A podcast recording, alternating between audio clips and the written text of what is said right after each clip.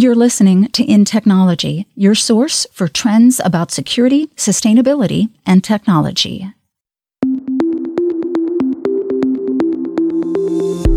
If a particular end user has preferences or you're inferencing on an individual's end user's preferences to improve the efficacy of an AI chatbot to give you better responses, you don't necessarily want that in the cloud.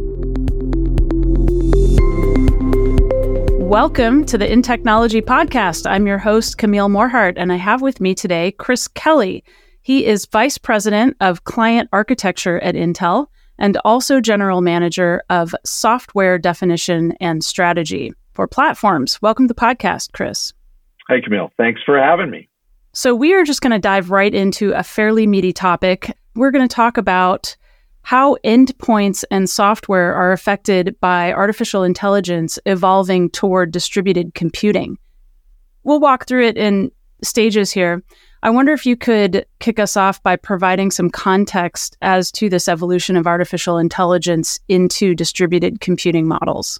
Yeah, it is a really interesting topic. The AI world is kind of undergoing a supernova, we like to say. It's almost like we're being thrown to the edge of the universe at light speed, trying to keep up with the advances in AI. But the AI revolution, which is upon us, is happening on clients now as well. And AI models, as they continue to get larger and continue to be refined, we don't believe that those things are going to end up living on the cloud forever. There's a bunch of different reasons for that, right? AI models on the cloud, as they continue to get more sophisticated, are going to be expensive to be able to transfer that amount of data between the cloud and an edge and, and an end user and, and an endpoint.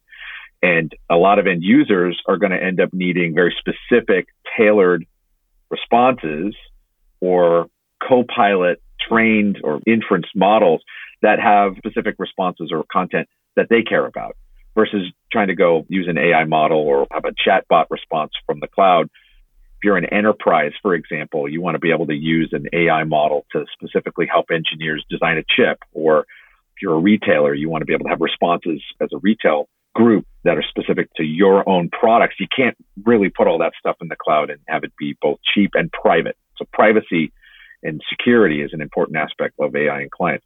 So the only way to really make that work is AI models instead of them only residing in one place in this sort of continuum of cloud edge and, and endpoint is to be able to have a lot of co-pilots and AI models reside on an endpoint. Typically, I think what will happen is you'll have large models that'll be trained by data center and edge products and then inferencing will happen on endpoints. We're building capabilities into PCs that will allow that to begin to occur with our next generation product. And we're working closely with Microsoft to be able to open that up. But the fun part will be a hybrid AI model where you've actually got this one model or a set of submodels that has to spread across the continuum of data center edge and endpoint. And ensuring that all that stuff works together is a really interesting sort of hard distributed computing problem. Uh, I assume software is going to solve it. Yeah. How is that evolving, or what kind of different models are we starting to see emerge to help orchestrate that sort of hybrid AI as you describe it? Yeah, yeah. And we played around with a couple different techniques. Uh, I think there'll be multiple techniques that get used, as typically in tech, we'll experiment a bunch and then some winners will probably emerge or some standards will emerge. Uh, at Intel, we played around the, with the notion of extending Kubernetes, which is sort of the existing open source ish container technology in data centers. Um, if you've got a Linux based client or a device that can talk Linux, like using the WSL2 interface with Windows, it's relatively easy to go do that. And that's one mechanism. Like if you want to put a model inside a Kubernetes container and you think you can have that reasonably perform, you can extend that then to an endpoint. There's some issues with that. There's some security issues with it on a laptop or a desktop. A Kubernetes container has a tendency to be a pretty large image. And PCs and endpoints generally are concurrent devices. We don't just do one thing, we do lots of different things. So when you layer a Kubernetes container on top of a client, other stuff stops working very well. So that will be one technique that may be used. The other technique I think that's really interesting that's emerging in the ecosystem and will provide potentially some additional ubiquity is using web workloads and web techniques to be able to then move workload to where uh, you know user data is. The key thing is not having to move data, right? So you don't want to have to move gobs of data. You want to move models and, and applications, if you will, to where the data exists. Is that because of latency, or is it because of transmission cost, or is it because of privacy, what, or all three, or yeah, what are the? Excellent. All three, right? All three. Mm. It ends up being a much larger amount of data bits that you'd have to move if you're moving larger and larger data or even source data for a model. It just gets prohibitively expensive. And if you're moving data around on a network, the hypothesis is that latency will forever get smaller, but as you approach the speed of light, there's going to be a limit of how fast you can get things from one place to another. Moving the application to the data avoids some of that problem. But I think the most interesting one for us at Intel is the, the notion of privacy, not just for regulatory reasons, but sort of also the right thing to do reasons. If a particular end user has preferences or you're inferencing on an individual's end user's preferences to improve the efficacy of an AI chatbot to give you better responses, you don't necessarily want that in the cloud. And if you're an enterprise, you definitely don't want your private, confidential, proprietary information jumbled into the giant chatbot in the sky kind of thing. And, you know, Microsoft and OpenAI know this. This is why the creation of specific copilots, for example, for enterprises becomes an important aspect. So all three, Camille, are important to get done. So, um, what is the status of Moore's Law today? Yeah, it, it's alive, but it's morphed a little bit. What is it? Remind us what Moore's Law is. Yeah, so essentially doubling the density of transistors in any given unit area every roughly two years. Some generations it's two, some generations it's a little longer than two. There have been a couple generations where we've been able to improve even on that. But uh, you know, the, the notion of all of us in the semiconductor industry is to keep the physical aspects of Moore's law alive. And we can continue to go do that. The advanced EUV techniques that are being used are pretty amazing. I mean, almost bridging on science fiction stuff. Now, there's a corollary, which we have to acknowledge, which is it is getting more expensive to produce a wafer in order to be able to continue down the path of physical Moore's law reductions, right? And there's enough demand and requirements in the industry to, continue reducing that cost. But every time you have to jump over a big technology leap, it stands to reason that things will get more expensive, certainly for a time. And so for advanced node manufacturing, it's more expensive to make a wafer. How do we compensate for that? So we compensate for that change by using disaggregated technologies, chiplet technologies on package to be able to then mix and match processes and suit those processes to taste for the products that we need to go make.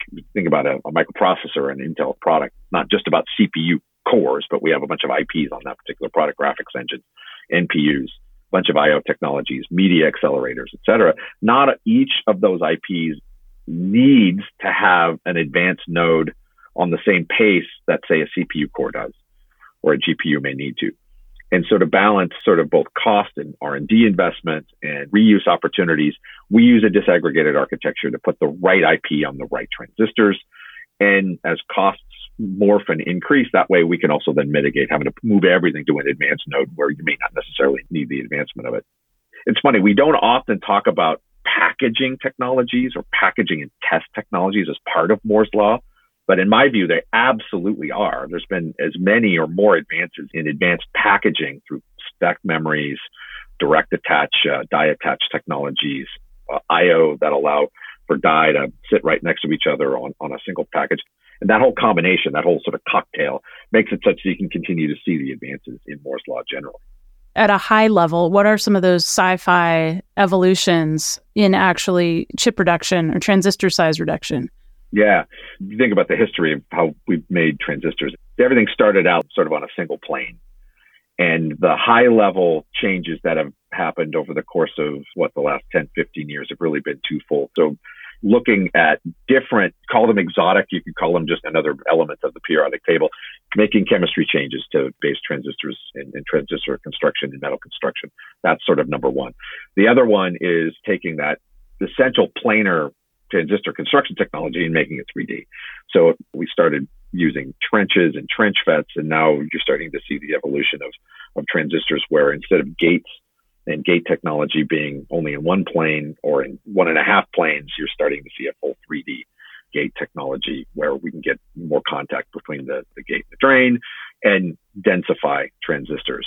So it's sort of like an all in thing, Camille. Like so, chemistry, physical construction, um, metal stack and metallization and, and, deposition of metals. also have to keep up with that. You have to interconnect all the transistors to be able to get signals in and out of them. you know, I don't work in that part of the company. I work in the design part of the company. I'm always in awe of some of the stuff that our colleagues over in the TMG world come up with and, and what we're able to do to advance the bow front of fab technology. It's pretty amazing. That is pretty spectacular. So, what other things should people be thinking about or aware of when we think of client computing and moving forward? I think it's a really exciting time to be working on PCs. You know, if the people have declared the death of the PC many times, and I'm sorry to say they're wrong. The PC's never been a more vital or important device in people's lives, not just through the sort of explosion of video conferencing technologies when we all could come into an office. But you know, the PC and the PC platform is where you go to do your most important valued work that you're going to be judged on, right? So if you're in an enterprise environment and you want to do something and, and produce content, you're going to be judged as to the outcome on. You're probably not doing that on anything other than your PC platform. The PC is the ultimate Darwinian device. uh, it's the, the device in the endpoint stack that evolves the fastest and is capable of handling and managing through evolutions and, and changes. And we still believe that to be true. Of course, the number one big change you'll see in PCs over the next three or four years, we've talked about briefly already, which is the advent of AI capabilities and the AI PC era sort of beginning. If we're honest, you've been able to run AI content, actually AI models on PCs for a while. There's instructions that we've built into our CPUs that handle sort of matrix calculations. As the AI supernova continues to pace, uh, we need a lot more capability to be able to run copilot models and helper models, transformers. And we're not even in the middle innings of AI evolution on PCs. We're just beginning the game, if you will. And so that'll be the big change that happens over the next two or three years, Camille, is adding AI capability, adding end user and developer capabilities to develop on them. But the thing about AI is AI is an enhancement or a horizontal augmentation to all the things that you do with your PC today anyway. So like you'll have AI enhanced video effects mm-hmm. to be able to make people like me look way better than we do when we talk about stuff like this, you know, whether it's presentations or Word documents or code, the work that you do and the workflow that you do will end up being enhanced by AI enhanced functions. So AI is not sort of like a new application class on a PC so much as it is uh, augmentation to workflow, where then that will be able to spawn either new end user applications. It'll be able to spawn new ISV value as they add AI to their existing workflows. So the thing that gets me the most excited about AI and PCs is to see what our ISVs are going to do with it. Once the capability exists and you can count on having the ability to run a model on a PC pretty regularly. What are our ISVs gonna, going to do with the capability that we provide? Being in- independent software companies. Yeah, ISV means independent software vendor. Yeah, sorry for using the jargon, but yeah, that's right. Adobe, uh, Autodesk, the web and web workload folks that are making apps on the web using web APIs. All of those applications will be enhanced by AI capabilities locally on a client, and that's the exciting thing. Very cool. Well, Chris Kelly, VP of Client Architecture and also GM of Platform Software Strategy and Development. Very great to have you on the show. Thanks for joining us. Thanks for having me, Camille. Good to see you and be well. Take care. Thanks. Stay tuned for the next episode of InTechnology and follow at Tom M. Garrison and Camille at Morhardt on Twitter to continue the conversation. Thanks for listening. The views and opinions expressed are those of the guests and author and do not necessarily reflect the official policy or position of Intel Corporation.